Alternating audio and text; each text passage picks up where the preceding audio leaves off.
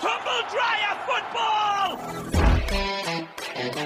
Utter humiliation. He has only gone and done it. It's a stretch and it's in! And I can't remember the last time I saw something like this! Aguero! Cristiano Ronaldo! Bisik bola. Selamat datang di Bisik Bola, sebuah podcast sepak bola yang bahas bola-bola yang mungkin mulai dari Eropa. sampai kebun jahe. Ya, kita bahas cara Anget-anget. ya, tapi tidak alergi susunya dong ya. Saya pakai terbata-bata karena Panji Nggak, bilang BTW, kebun jahe. Apa? Lo tau kebun jahe di mana nggak? Di mana tuh? Itu deket Medan situ.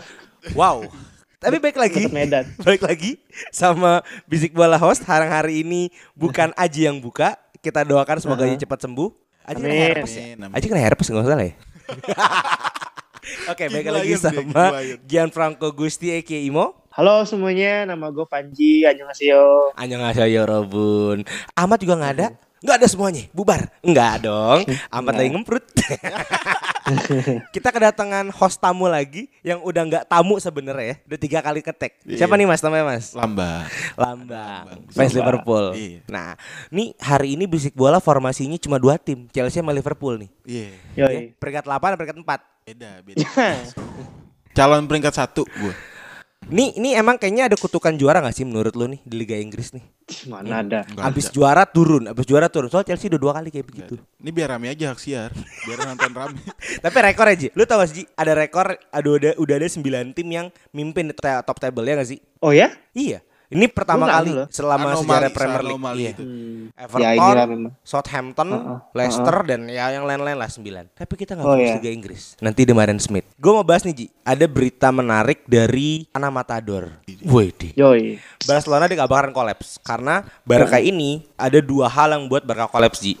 Yaitu yang pertama adalah hutang dari s- Barcelona itu berhutang kepada 19 klub atas pembelian De Jong, atas pembelian Trincao dan beberapanya. Lalu juga menyalahi aturan FFP yaitu gajinya itu melebihi batas maksimal pengeluaran gaji itu di lebih dari 70% dari income klub yaitu Barca 78%. Nah, jadi dikabarkan kalau Barca masih belum bisa menutupi kolapsnya, Barca harus mulai lagi dari seri terbawah. Oh ya benar kayak Rangers ya. Yes, kayak Rangers eh, seperti Parma juga. Nah, bayangkan klub sebesar Barca, men. main di Liga 4 Spanyol nih. Ye. main sama amatir. Nah, kalau menurut lu nih Ji, mengenai kabar ini Ji, apa sih menurut lu nih? Barcelona nih ha- salah di mana dan harus apa dia? Ah, ini sebenarnya kalau menurut gue ya ini kesalahan bener-bener kesalahan dari financial planner-nya si Barcelona sih yang ngurusin planningnya buat transfer ya. Kalau kita ngomong tentang season covid ya, season covid ya emang pasti pendapatan turun itu kan. Cuma di saat lo tahu kondisi kayak gini seharusnya lo nggak gambling dengan masih aktif banget di bursa transfer harusnya. Aktif boleh, tapi lo harus inget dulu sebelum pembelian lo di tahun-tahun sebelumnya udah kelar apa belum. Oke. Kalau lo masih punya ada ibaratnya ya kalau masih ada harus ada kewajiban untuk membayar dan kemungkinan di tahun ini nggak bisa dapat income yang gede ya jangan gila-gilaan karena kalau gue lihat pembelanjaannya Barcelona musim kemarin ya di summer berarti ya waktu Yes. 2020 dia masih belanja gede men masih ada Miralem Pjanic 60 juta euro Itu kan gratis Ji. Pianik itu kan barter sama Arthur. tapi kan ada duitnya juga kan Oh iya bener sih. Tambah 10 ya bener bener. Mm-mm, Arthur plus tambah nomor 10. 10 masih ada Serginho Desnya juga 21 juta Betul. euro. Yang ibarat kata untuk season COVID ya menurut gua agak gede ya menurut gua. Kalau normalnya aja Barcelona ngutang, bayarnya pakai installment. Sedih Gimana Gimana kalau- kalau tim miskin tuh sedih ya. Kayak Chelsea tuh belanja gede gitu gak masalah sih. Lanjut Ji, lanjut Ji, lanjut Ji. Eh, eh, ini ini yang yang yang gue bingung ya sebenarnya income-nya Barcelona dari tahun kemarin tuh kemana aja sebenarnya? Satu, Camp Nou stadion gede, pasti gates gede. Kedua, dia punya Lionel Messi yang pasti income dari penjualan jersey pasti gede. Betul. Ini kemana duitnya? Seboros apa sih pengeluaran Barcelona ini? apakah gede di gaji kah atau bagaimanakah nah ini gue kurang ngerti Karena kalau kita ngomong kenapa bisa kayak gini ya gu- kalau gue personally gue akan menyalahkan financial planner-nya ya Oke. boardnya dia lah intinya Jadi financial planner yang salah nih ya. gue nggak tahu sih kalau di Barcelona disebutnya apa cuma ya seseorang yang mengurusi kalau di Inggris ya Hmm. kayak director of footballnya aja gitu Hmm, technical director berarti yang ngurus-ngurus transfer dan ya bisa segala bisa macam. bisa bisa bisa Soalnya kalau gue lihat dari beritanya dari Marka nih, Barca nih punya kebiasaan kayak pengutang-pengutang Indonesia, Ji. Heeh. Ngutangnya dikit-dikit. Hmm, tapi banyak. Iya. Tapi aplikasinya banyak, ya kan? Karena paling gede itu sebenarnya utang sama Liverpool. Pembelian Oh, jelas. Coutinho 26,5 juta itu utang sama Liverpool. Buang-buang duit anjing, gak guna kutunya di sana. Lalu utang kedua itu terbesar di Yong 16 juta. Tapi ada kurang lebih 19 tim yang diutangin dan totalnya 126 juta. Wow, men. Itu Hmm. uang, men. Itu bisa kebeli Werner sama Havertz sih. Jual aset aja. Barca itu sebenarnya udah ngasih pergerakan Ji dengan Ji dan Beng ya.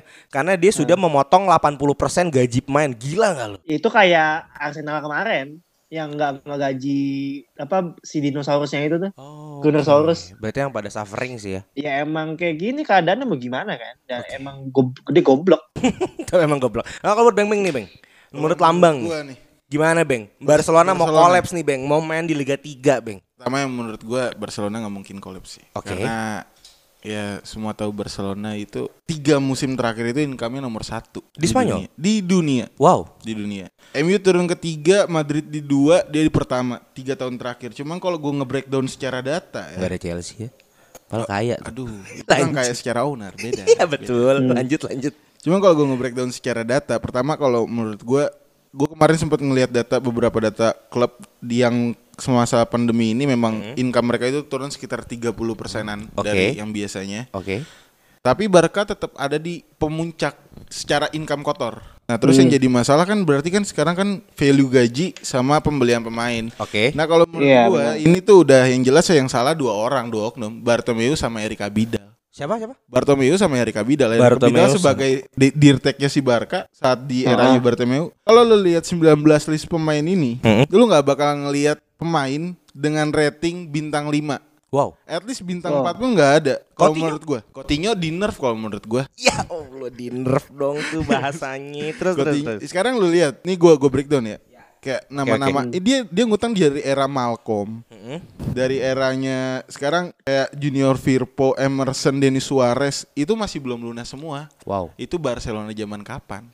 Wow. gitu loh. Jadi yang gue lihat kayak misalnya ya dari 19 klub ini memang bukan pemain bintang juga dan itu yang emang yang salah ya Bartomeu Hmm. dan si Erik Abidal. Jadi wajar aja kalau dua orang ini emang harus cabut secepatnya dan ya kalau menurut gue sih pasti nanti bakal ada win-win solusinya ya. Mungkin restructure tentang peminjamannya ini bakal diulang karena juga mungkin pihak-pihak yang diutang ini yang dihutangi ini si pihak yang punya piutang ini mungkin juga ngelihat Barcelona sebagai suatu ya dia masih bisa jadi engine runner nggak sih buat nyari duit yang lebih buat bayar Bisa sih. dalam satu tahun dua tahun ke depan apalagi dia juga udah mulai survive stabil lagi di bawah Kuman kan Kalau dibilang stabil sih, ya dia emang udah udah clean sih, ya kan? Udah agak naik Udah sebenarnya. agak naik, Karena cuman- Madrid pun lagi tolol kan. Iya, cuman kan ini kan Hmm. yang lagi angat kan emang dia katanya pengen ngelepas. Udah banyak nih yang dilepas nih. Firpo katanya pengen ke Milan. Oke.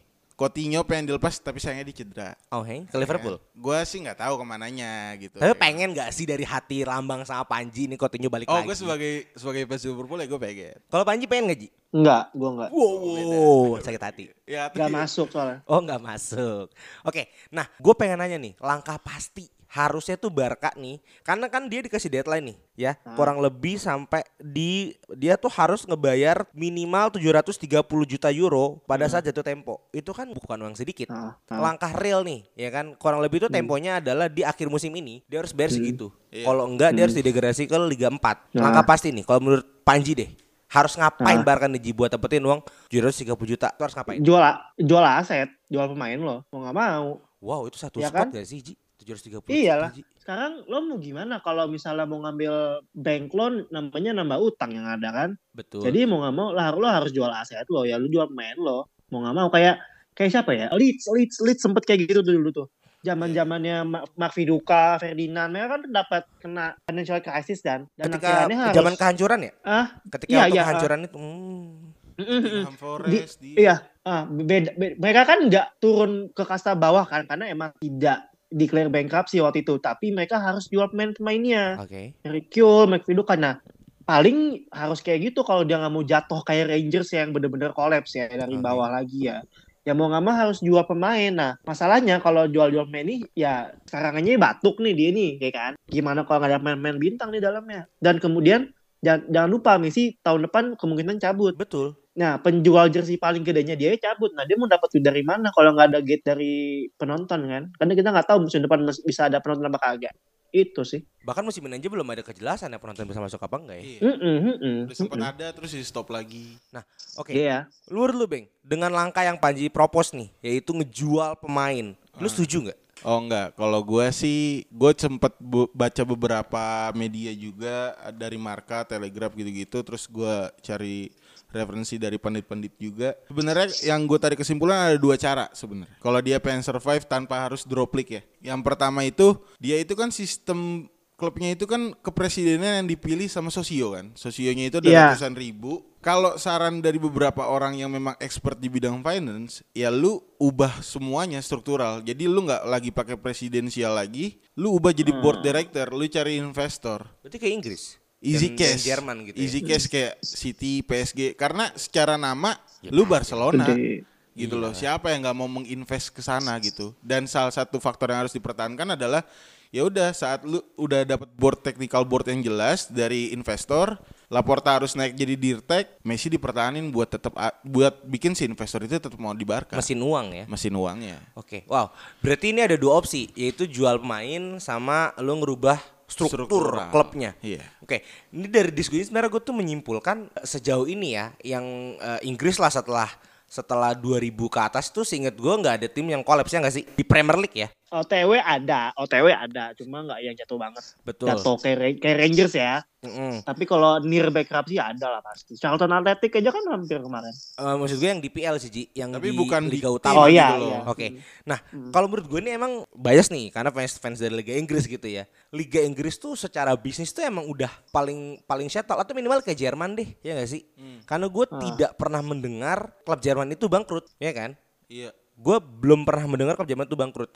Nah, harusnya ya dari sebenarnya dari La Liganya sendiri sih juga harus merubah. Kedua Hmm. kalau jual pemain menurut gue ya, jual pemain eh, 730 juta hampir satu squad men, ya gak sih? Iya. lu lu harus jual buat tutup nih ya tuh Frankie De Jong harus dijual ya kan yang harga masih tinggi lah Ter Stegen dijual minimal tuh 7 sampai 8 pemain buat tutup ini gitu loh Nggak nggak masuk Paling di akal pal- sih. gimana Ji, paling gimana, Ji? gini, paling gini kalau misalnya emang ketua-ketua ngomong agak main mahal kan siapa juga mau beli ya kan? Iya. Nah, Klubnya juga nggak ada kan. Nah, paling dia nge-cut wages aja di biaya operasionalnya, itu udah Ji ya kan? Katanya itu udah dilakuin tapi memang belum belum belum Ada, ada ada pemain-pemain yang mau dipotong gajinya. ada satu bulan. Pertanyaan gua. satu bulan doang Satu bulan. Enggak bulan doang, nggak ada ngaruhnya.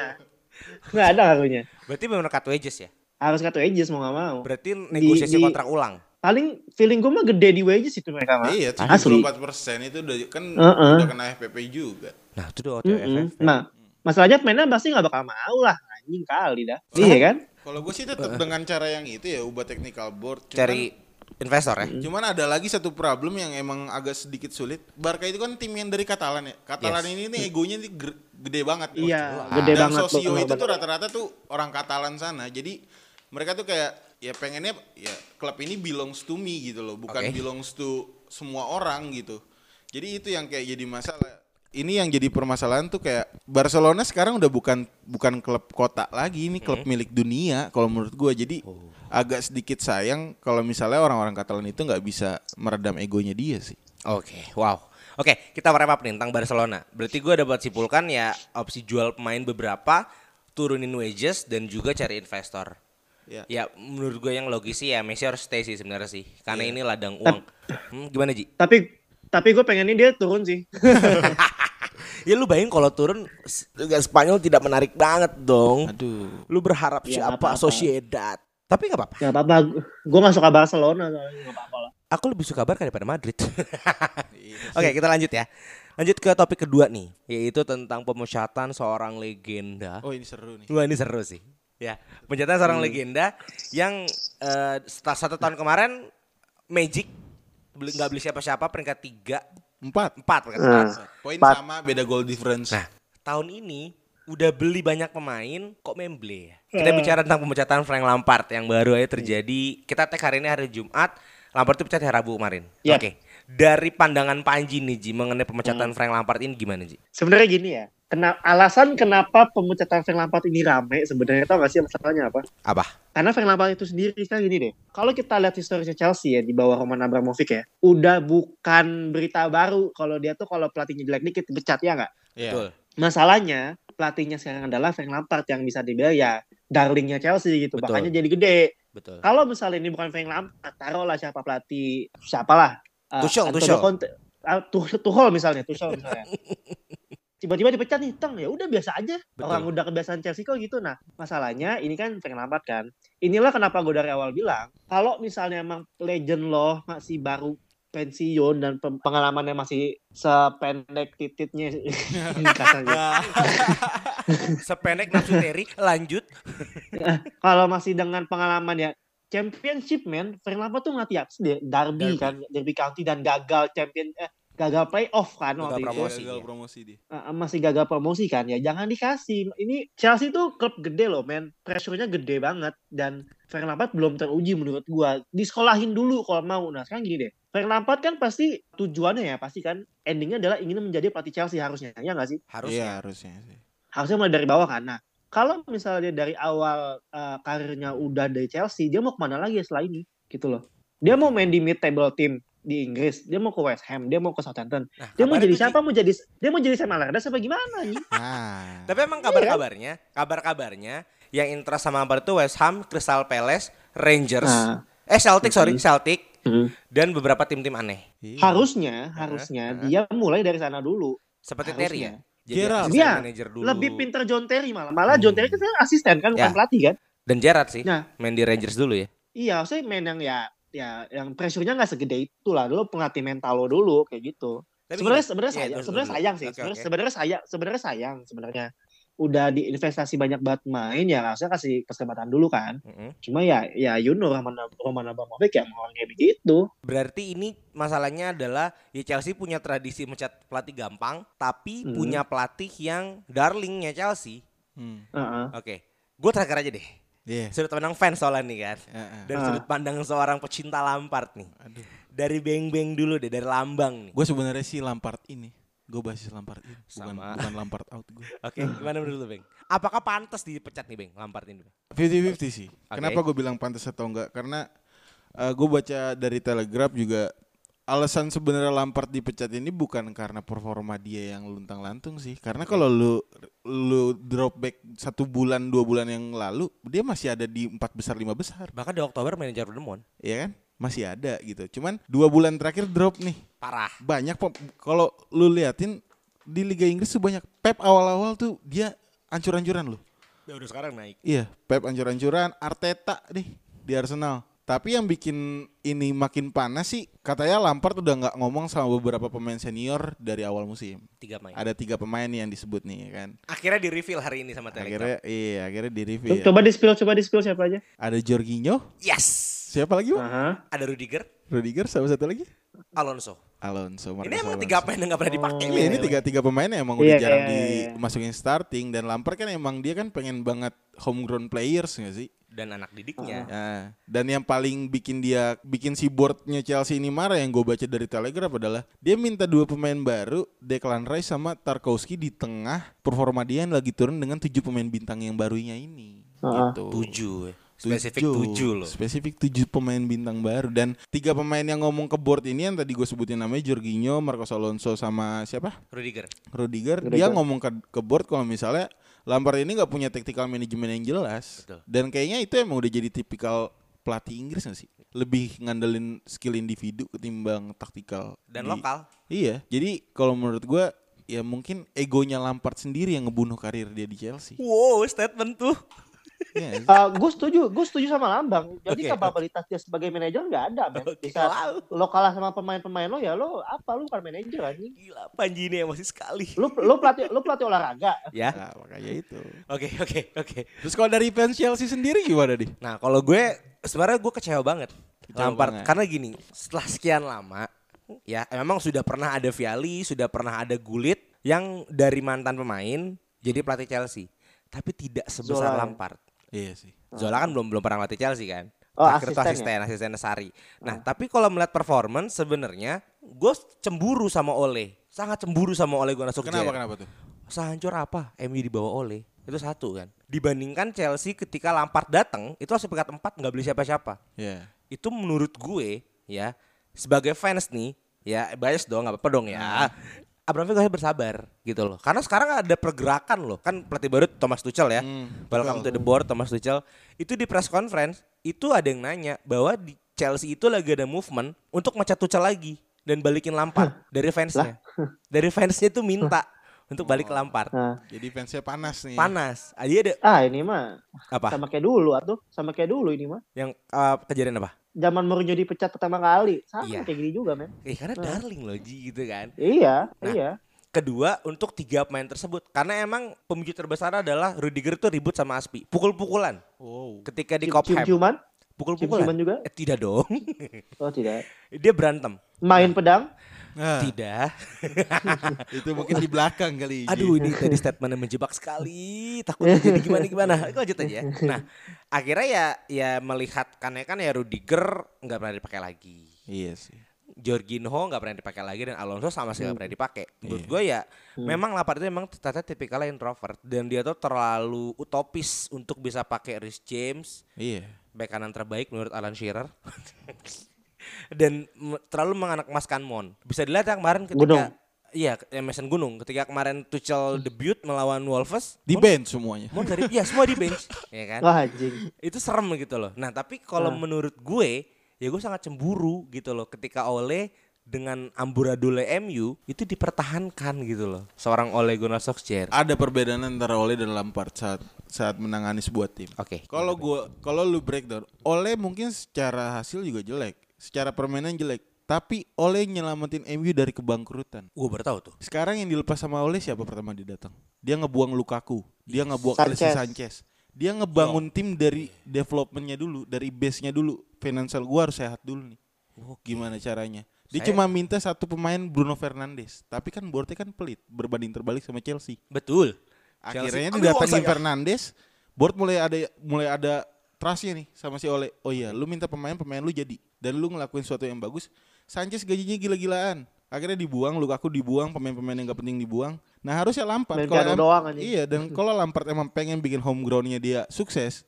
Kemarin musim lalu dia nggak nggak ngedatengin siapa-siapa bagus kan? Iya. cuma harusnya dia Kovacic. iya kan harusnya dia dari situ dia udah bisa ngelihat pemain-pemain yang bakal berpotensi di musim selanjutnya kalau nggak dimainin dia bakal iri ya lepas aja harus ya kalau emang dia pengen ini Hmm. kayak Dan- Rudiger, Jorginho dan segala macam. iya buat apa juga Rudiger Rudiger juga bikin bala di mana-mana kok di Roma dibuang di Jerman dia main su- kalah sama Spanyol 6-0 udah deh tuh pemain udah udah deh Berarti Ole itu selamat karena Ole ya secara manajerial lebih baik. man manajemennya jago Oke, lu sep- sepakat Ji, Ah, sama itu Ji. Bisa Iya, jadi. Sebagai Cuma pecinta gua- Ole nih ya. gue lebih gue lebih jawaban gue lebih kayak gini beda owner aja sebenarnya beda Oke. manajemen aja sebenarnya Oke. kalau kita ngomongin tentang Ole Gunnar Solskjaer ya misalnya ya Glazer memakai Ole sebagai tamengnya dia untuk tidak dikritik Oke. Nah, itu menurut gue betul. manajemen MU tidak dikritik karena menggunakan Ole sebagai tamengnya sebagai legend klubnya Hmm. ditamengin tuh mana pernah Ole bikin statement dia ngekritik Glazer gitu Oke. jadi gitu. Nah, Abramovich gak ada tega-teganya sama pelatihnya. Mau dia mau media darling kayak, mau dia gimana kayak, jelek lu pecat itu aja intinya kalau menurut gue mah. Oke. Di manajemen ownernya aja. Berarti tentang owner ya. Lagi Owner ke ininya. tradisinya Chelsea. Hmm. Nah, oke. Heeh. Berarti ya sebenarnya semua gue secara pribadi memang belum sepakat Lampard dipecat. Tapi sebagai fans yang sudah terbiasa dengan pelatih yang berganti setiap enam bulan atau setahun sekali. Ya pada akhirnya ini fenomena biasa di Chelsea. Nah, iya sih. Kita masuk ke pelatih barunya, Thomas Tuchel. oh, iya. Jujur Nah. gua jujur gue gak kaget. sombong si sombong Ya si Sambong. Jujur gue sih gak kaget. Karena Tuchel nganggur. Hmm. Siapa Nah. lagi? Ya kali gue pakai Sari lagi. nggak apa-apa Gak mungkin pakai Babe, ya Nggak kan? apa-apa. Rokoknya habis, ya kan? biar banyak-banyak bersama Gak mungkin gue pakai Allegri lagi. Ya kan? Nah, akhirnya Tuchel masuk. Nah, melihat debut kemarin nih. Lu dan lu ngeliat Hmm. dong pas lawan Wolves dikit-dikit lah ya, tipis-tipis. Menurut lu nih, Beng, apakah Allegri bisa ngasih movement atau minimal Chelsea bisa ngasih masuk Tuchel zona kali Eropa? maksud lu? Tuchel Ale, ya, kok Tuchel. Allegri sih? Eh, iya, Tuchel, Tuchel. Sorry, di bawah salah. Tuchel Kamu di- pengen Allegri ya? Kamu pengen Allegri ya? Iya, gue pengen Italia lagi sih, tapi adalah Tuchel Coba bagus. Allegri dulu tuh Allegri. di di bawah Tuchel sih kalau menurut gue Chelsea kemarin permainannya lebih atraktif sih. Oke. Banyak- Eh, Eropa bisa nggak? Eh, empat besar sih. Eropa berarti ya. Empat iya Eropa. Atau Atraktif. Spurs bakal turun Leicester di di ending-ending nih kayak Leicester musim lalu. Oh, emosi sama Rogers. Pasti pasti dia bakal kehilangan poin di end season nanti. Berarti under Tuchel lebih bagus. Under Tuchel lebih bagus. Lu sepakat nggak Ji? Kalau di bawah Tuchel, Chelsea ini bakal challenging lagi dan tahun ini akan masuk ke zona Eropa. Eh, gini, eh, gua ngomong Tuchelnya dulu ya. Hmm. Menurut gua Tuchel itu pelatih nanggung sebenarnya kalau menurut gua. Sepakat. nggak ada nggak ada world class world class yang dia masih dua kelas di bawah Klopp di bawah Pep itu masih jauh banget kalau buat challenging Christopher menurut gue masih bisa melihat musim ini klubnya semuanya di Premier League naik turun semua masih Hmm. terbuka lebar tapi untuk challenging eh, challenging eh, juara di tahun depan atau dua tahun lagi agak susah karena menurut gue Tuchel itu pelatih yang nanggung Berarti gitu ada dan potensi dipecat dong. ada. Tapi masalahnya gini, sesering-seringnya Chelsea mecat pelatih, ada aja yang juara. Itu yang gue keselin dari Chelsea tuh. Iya, Gini, ini gue boleh jawab nih ya. Heeh. Itu adalah fenomena banyak kan Chelsea juara ketika pelatih baru di tahun pertama. Iya. Conte, Ah. Ancelotti, Jose, Mourinho. Iya Jose Be- Benitez, Benitez tuh nggak juara sih. Banyak lah fenomena. Eropa tapi kan apa? Iya, Tapi piala Europa. Eropa ini. Babeh, Sari juga Eropa. Banyak banget fenomena seperti itu. Karena Di- menurut Eh, Mateo dapat champion anjing. itu Itu lagi mimpi babunya Chelsea. kan caretaker. Kemarin itu yang nganterin anak Vilas Boas sebenarnya. Itu adalah ansang hero banget tuh. Kita nggak pernah lupa Vilas Boas yang nganterin. Nah, fenomena itu menurut gue ya di, di, di Tuchel ini memang targetnya adalah jangan ngabisin uang terlalu banyak di Januari yang udah statement kemarin di press conference ke Burnley gue baru nonton sih bahwa dia dia bilang gue gue gak mau beli siapa-siapa udah kebanyakan main gue itu kata Tuchel karena gue cuma punya waktu satu match dan dua tra- dua training untuk menilai apakah butuh main apa enggak jadi Hmm. Tuchel janji nggak bakal beli tapi kalau lu tahu wishlist Tuchel tebak siapa ya? Halan. Erling Haaland sama Marquinhos Erling Haaland. can you imagine deh Gue menurut lu Ji Gua tak- apakah itu efektif gue takut mau ngomong Bimi Mababu nanti kejadian takut gue. Enggak karena gini, Eh. kalau menurut gue Halan itu kan cuma dibanderol 75 juta. Itu rilis close-nya. Havertz saya 78 juta gue tebus. Nah, menurut lu nih Ji, apakah bakal efektif Halan sama Marquinhos? Eh, mengingat tendensi obr- Roman Abramovich yang tidak pelit ya pasti kebeli kalau mau ngeluarin duit mah pasti ada duitnya cuma efektif apa enggaknya kan gimana ya gue kurang kurang kurang sih kalau Tuchel main pakai halan ya kalau menurut gue tuh eh, Tuchel tuh eh, dia- dia, sal- dia dia dia jarang banget main main pakai eh, striker gede sebenarnya Hmm, kalau lihat historisnya Aubameyang, kan eh, Aubameyang mana gede sih itu kan striker sprinting gitu striker turun ke bawah Erling Haaland kan ya emang kencang sih larinya sih cuma tidak semobile Aubameyang lo lihat Aubameyang sekarang di di Arsenal Iya tuh sih. bisa ke kiri bisa ke kanan bisa ke- bisa turun ke bawah Cavani ya. di di PSG. Cavani juga tuh Cavani juga kan ball playing forward sebenarnya Oke. mah hitungannya mah Berarti Halan ini Ah. tipikalnya tuh kayak Lewandowski gitu gede ya? iya ah, kayak Lewandowski bagus sebenarnya dan Cocoknya sama Klopp. dan eh, ah Cocoknya sama Klopp kalau Haaland tuh. ah, iya sama Klopp terus sama Mbappe tuh di Liverpool tuh cocoknya tuh Wah, itu gue Wah, sepakat. wah, Balik lagi balik Enggak, enggak. Chelsea, Chelsea. Tapi tapi kalau misalnya kalau misalnya emang kebeli berarti emang harusnya ob, ab- Roman Abramovich berarti percaya sama Tuchel dia mau ngeluarin duit sebanyak itu buat ngasih halang. Ah, Cuma menurut gue itu nggak ba- nggak bakal kejadian ya kayaknya. Halan bakal kejadian. Ah sulit men. Zaman Marquinhos. sekarang dapat kayak gitu. Marquinhosan nih. Dia mau ngebalikin duet Thiago Silva sama Marquinhos di Chelsea. Kalau Marquinhos menurut gue bisa. Hmm, masih potensial ya. Karena sekarang dari PSG lu mau kemana lagi gitu kan lu udah menang segalanya di PSG lu udah ambil challenge baru kalau buat main se Marquinhos ya cuma kalau buat Haaland kayaknya kalau ambisi lu ke Chelsea sama sekarang kayaknya ambisi lu rendah banget men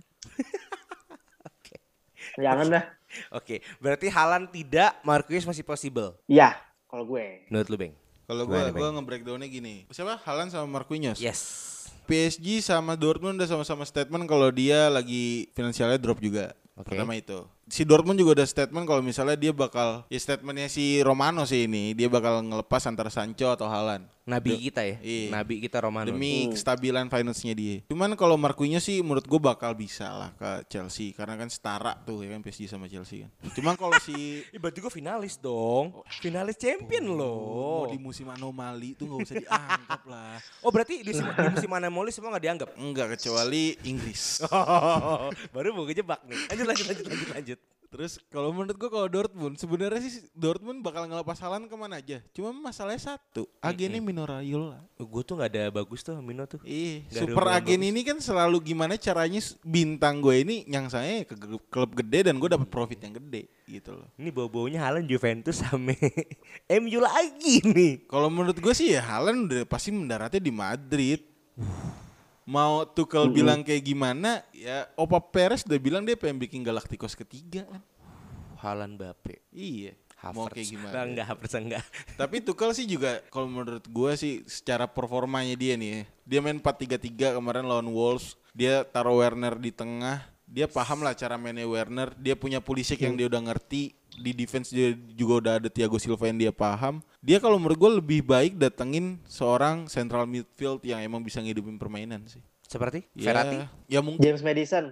ah atau enggak kalau emang kalau emang dia bisa memanfaatkan squad dia punya Havertz sama Mount di sana. Nah itu itu itu, itu trouble tuh sebenarnya. Iya kan?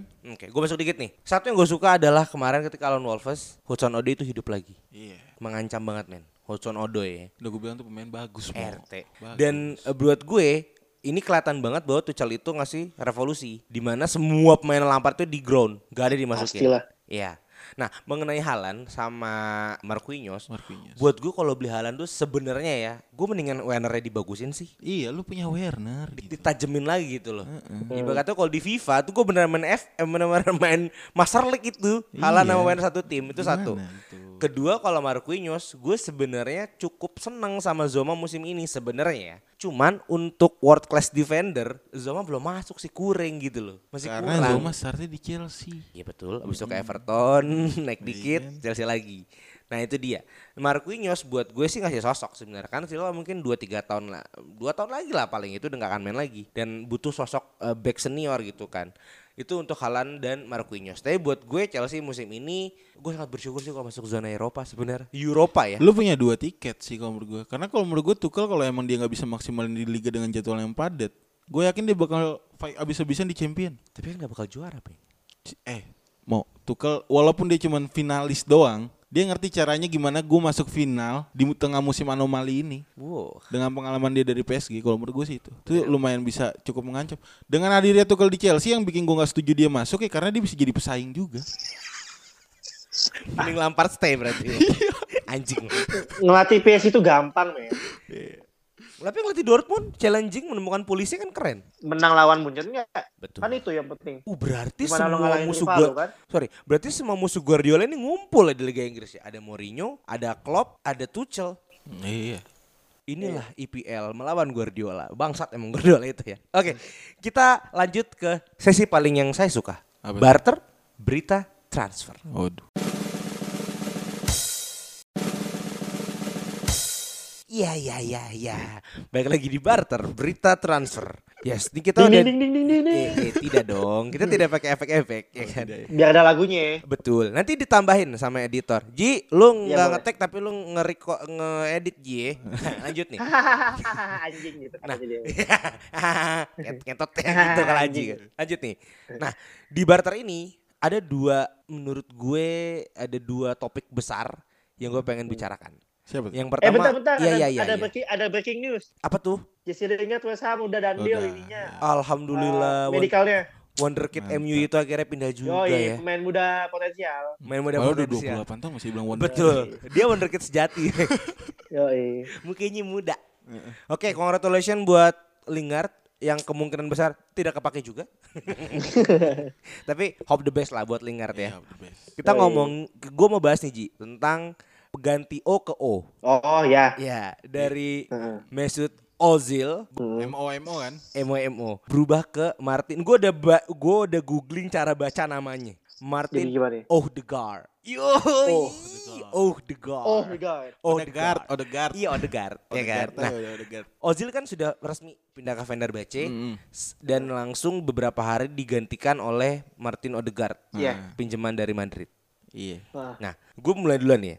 Dari secara tactical use, buat gue kan ini Odegaard memang IMF yang pelari dan bisa in- intercept bola ke tengah penalti kick, eh, penalti box ya, ke kotak 16 pas. Yulah, yulah, bahasa gue pandit amat. Nah, Ozil ini kan tuh tipikal pasar kayak Jorginho kan dan nggak bisa nendang bola dan si jogging. Nah, Iya.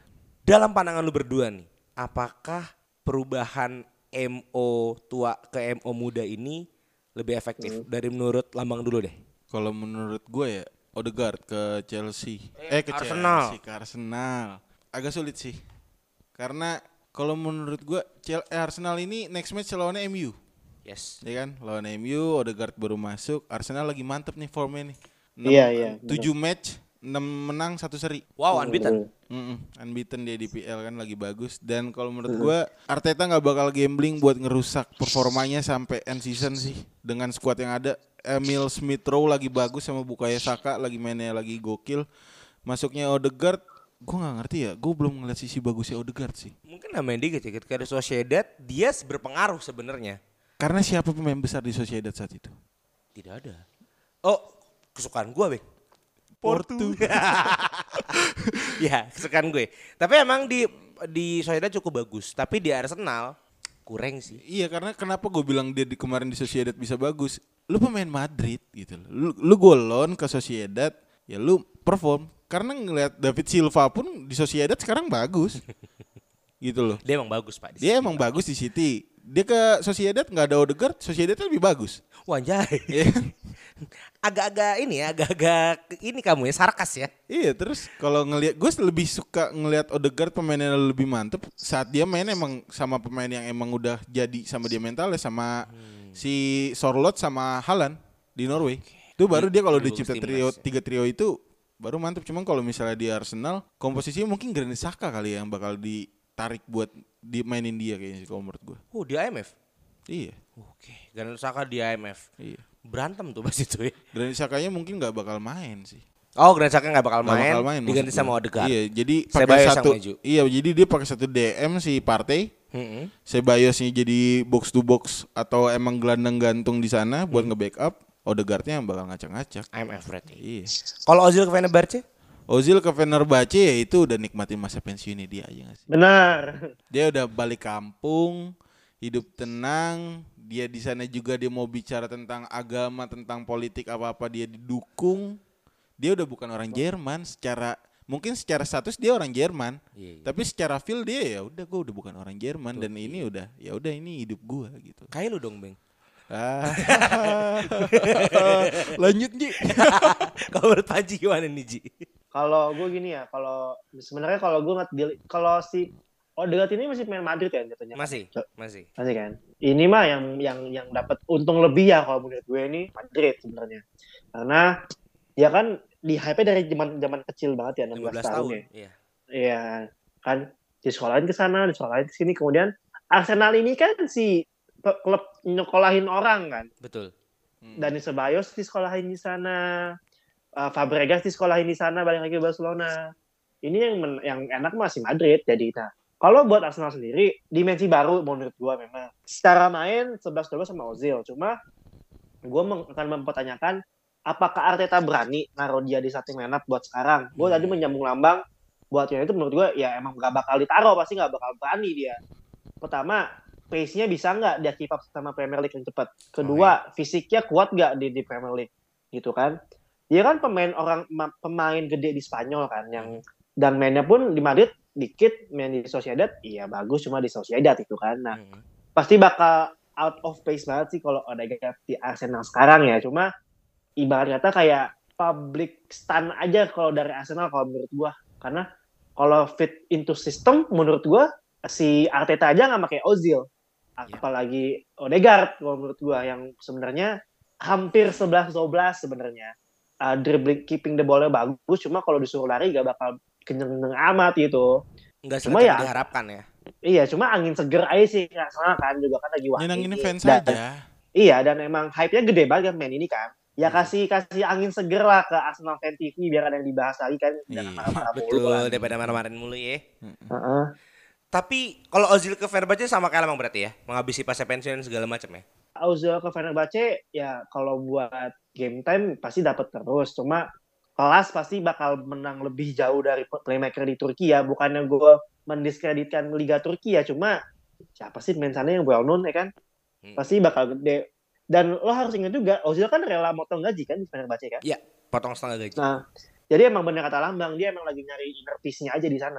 Oke, eh, perjalanan spiritual ya. Yo, bro. Oke, kalau buat gue, gue bingung nih. Kayaknya Arsenal sama Madrid ini ada transaksi rahasia nih. Kenapa gitu? Sebayus, Iya, Gimana tuh? Sebayus Oh. bisa masuk sana, ya kan? Sekarang Odegaard bisa jadi Sebayas tuh loh. masih pinjaman gak sih? Seingat gue masih pinjaman juga sih. Belum dipermanenkan. Masih ya? Seingat gue ya masih belum permanen kan ya.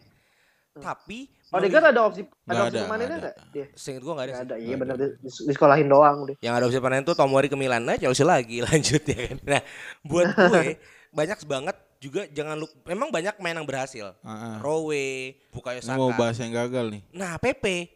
Aduh. Ah, Nicolas Pepe ini kan hype-nya gede nih kan. Yang gue tahu kan yang ada kan. kecil lagi. Iya kan. Seperti itu. Harganya pun nggak murah loh. 60-an ya? 60-an? 70 70-an ya? 70 PP kan. Mudah memecah rekor klub. Nah, gue takutkan Odegaard itu tidak sek- tidak kuat kepada fame itu dan pada akhirnya ya gagal-gagal juga gitu loh. Itu satu. Tapi ya benar untuk bisnis menena- mena- mendatangkan Odegaard income buat jersey dong. Penjualan Yoi. jersey naik banget nih. Iya. Lumayan. Nah, mengenai Ozil ke Fenerbahce, kalau Anda tahu semua itu adalah kebucinan Ozil terhadap istrinya. Iya. Oh. Istrinya cantik Istri, kok. Ih, cakep. Iya. Dan istrinya minta pulang kampung, Pak. mm. Katanya dia udah kelamaan eh, apa bahasanya berpetualang lah, merantau tuh udah Iya. kelamaan. Ozil nih sem- semis-semis Padang ya. Mm. Semis-semis Minang gitu. Udah kaya pula. Ya, udah kayak balik nak kampung gitu kan. Oke, berarti MO to MO good deal untuk Fenerbahce tapi gambling buat Arsenal. Iya. Good Oke. deal juga buat Madrid. Betul, Madrid yang diuntungkan. Menguntungkan banget. Bangsat yang Madrid ya. Ruang gantinya jadi adem kan. Gak ada. Dia, iya, dia nggak pusing dengan tekanan dari media atau fans. Kenapa Odegaard nggak main? Iya, betul. Ya udah nggak ada di bench gua. Ngomongin Madrid, ada lagi pemain yang baru pindah dari Madrid ke tim lamanya dan kembali ke performa utamanya. Jovic. Yoi, kita ngomongin Luka Jovic. Yang di Madrid itu butuh lebih dari singkat gue ya 38 match untuk nyetak 2 gol. Di Frankfurt Hmm. hanya butuh 7 menit buat cetak 3 gol. Menurut lu gimana Ji mengenai Jovic ini? Kalau itu mah ini ya balik ke ya kan juga dapat chance kan sedikit ya di Madrid ya. Jadi emang jam terbang dikasih dikit jadi nyari yang nggak bakal nyaman lah intinya sama emang udah nggak nyambung aja sama uh, style of play-nya sama Zidane kan. Nah, lebih ke familiaritasnya dia dengan formasi sebenarnya kalau menurut gua. Yang namanya udah biasa main di sana, udah dengan sistem yang sama dan uh, ini bukan bukan faktor di lapangan ya, cuma yang namanya orang udah nyaman dan udah familiar dengan ya mungkin suasana cuaca apa segala macamnya lebih familiar pasti mainnya akan lebih bagus cuma ini lebih ke form aja sih main ke mental aja Se- ya kan masuk ke Madrid kan juga dari season dia di Europa top score ya kalau nggak salah ya I- Iya, Jovic top skor.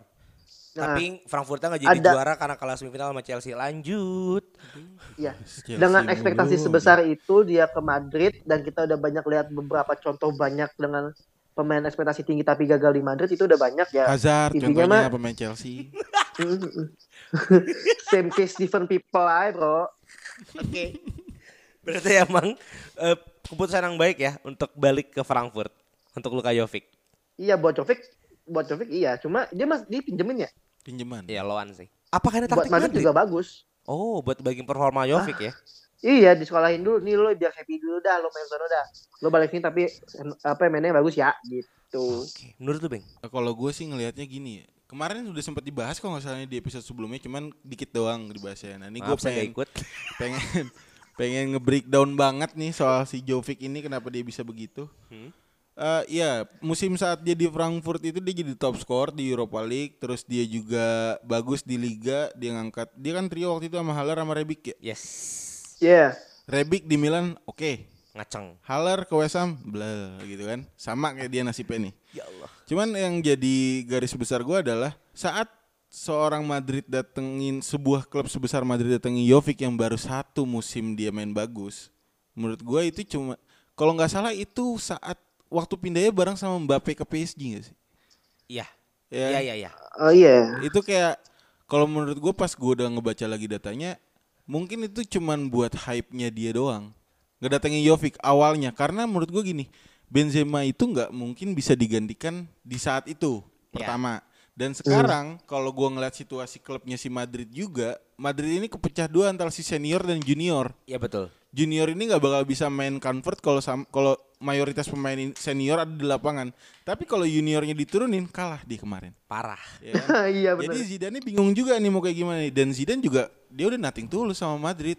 Dia mau balik ke Madrid lagi dia dijanjikan buat ngebangun di Galacticos cuman ternyata Perez lebih milih buat benerin Bernabeu dulu.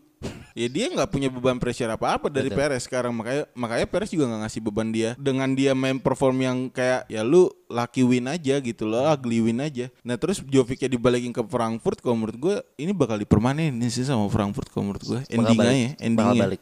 Karena ini salah satu langkahnya Madrid juga buat ngebuang the next the next bintang yang ternyata ngeflop. Dia nggak mau ada the next Hazard di dalam squad.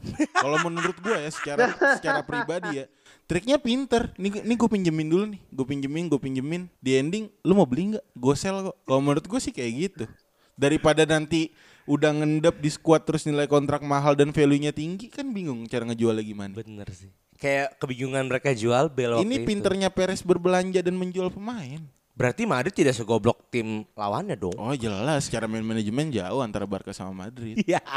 Oke, gue merespon dikit tentang Jovic ke Frankfurt. Memang sih beberapa pemain gagal yang pulang kampung akan menunjukkan perform- performanya karena sudah sudah familiar dengan cara mainnya. Hazard balik ke Chelsea dan Sangat dong. Jangan Hazard doang, Courtois juga kalau boleh. Kepa buang. Nah, lanjut ya. Buat gue Jovic balik ke Frankfurt dan di Loan itu sebenarnya taktik Madrid juga, Beng, agar kemungkinan Benzema kalau Haaland gak dibeli ya. Ini kondisi Haaland gak dibeli ini, nih. Ah. Iya, Bibi babunya Halan ke Chelsea nggak Iya. jadi ke Madrid. gitu. Betul. Ini akan jadi pengganti Benzema. Walaupun menurut dalam pandangan mata gue secara main beda gitu loh. Jovic ini kan tipikal Werner lah, Hmm. butuh disupport ya kan. Sedangkan di Madrid ya orang pasti bertumbuh pada Hazard dan Vinicius dan Benzema. Kedua, kalau dipermanenin mungkin. Karena Madrid belajar bukan dari Hazard buat gue, belajar dari Bale. Bisa Ketik- jadi. ketika udah tua ya udah Jovic misalkan let's say udah 30 tahun.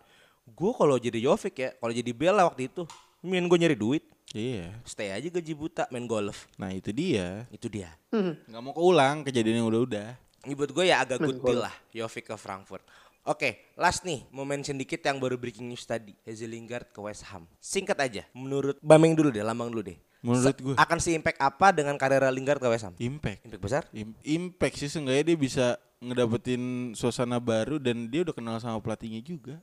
oke Moyes pernah megang dia juga kan. abang-abangan nih Iya, jadi kayak ya udah lu di MU ini udah dia kan sebenarnya kan pemain ya sosok lah, nggak jelek, nggak bagus. Dia sempat ciptain gol di beberapa momen yang penting krusial gitu kan. Dan ya beban pressure kan sebenarnya ke, ke personal life-nya dia gak sih? Banyak beban pressure Iya. yang kita nggak tahu, tapi dia nutupin deng- kita cuma ngeliatnya di di Instagram joget-joget sama Paul Pogba gitu kan.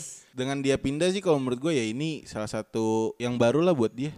Karena dia masuk skuad Inggris, Inggris sampai semifinal loh Piala Dunia Iya benar. karena timnya bagus dan laknya gede.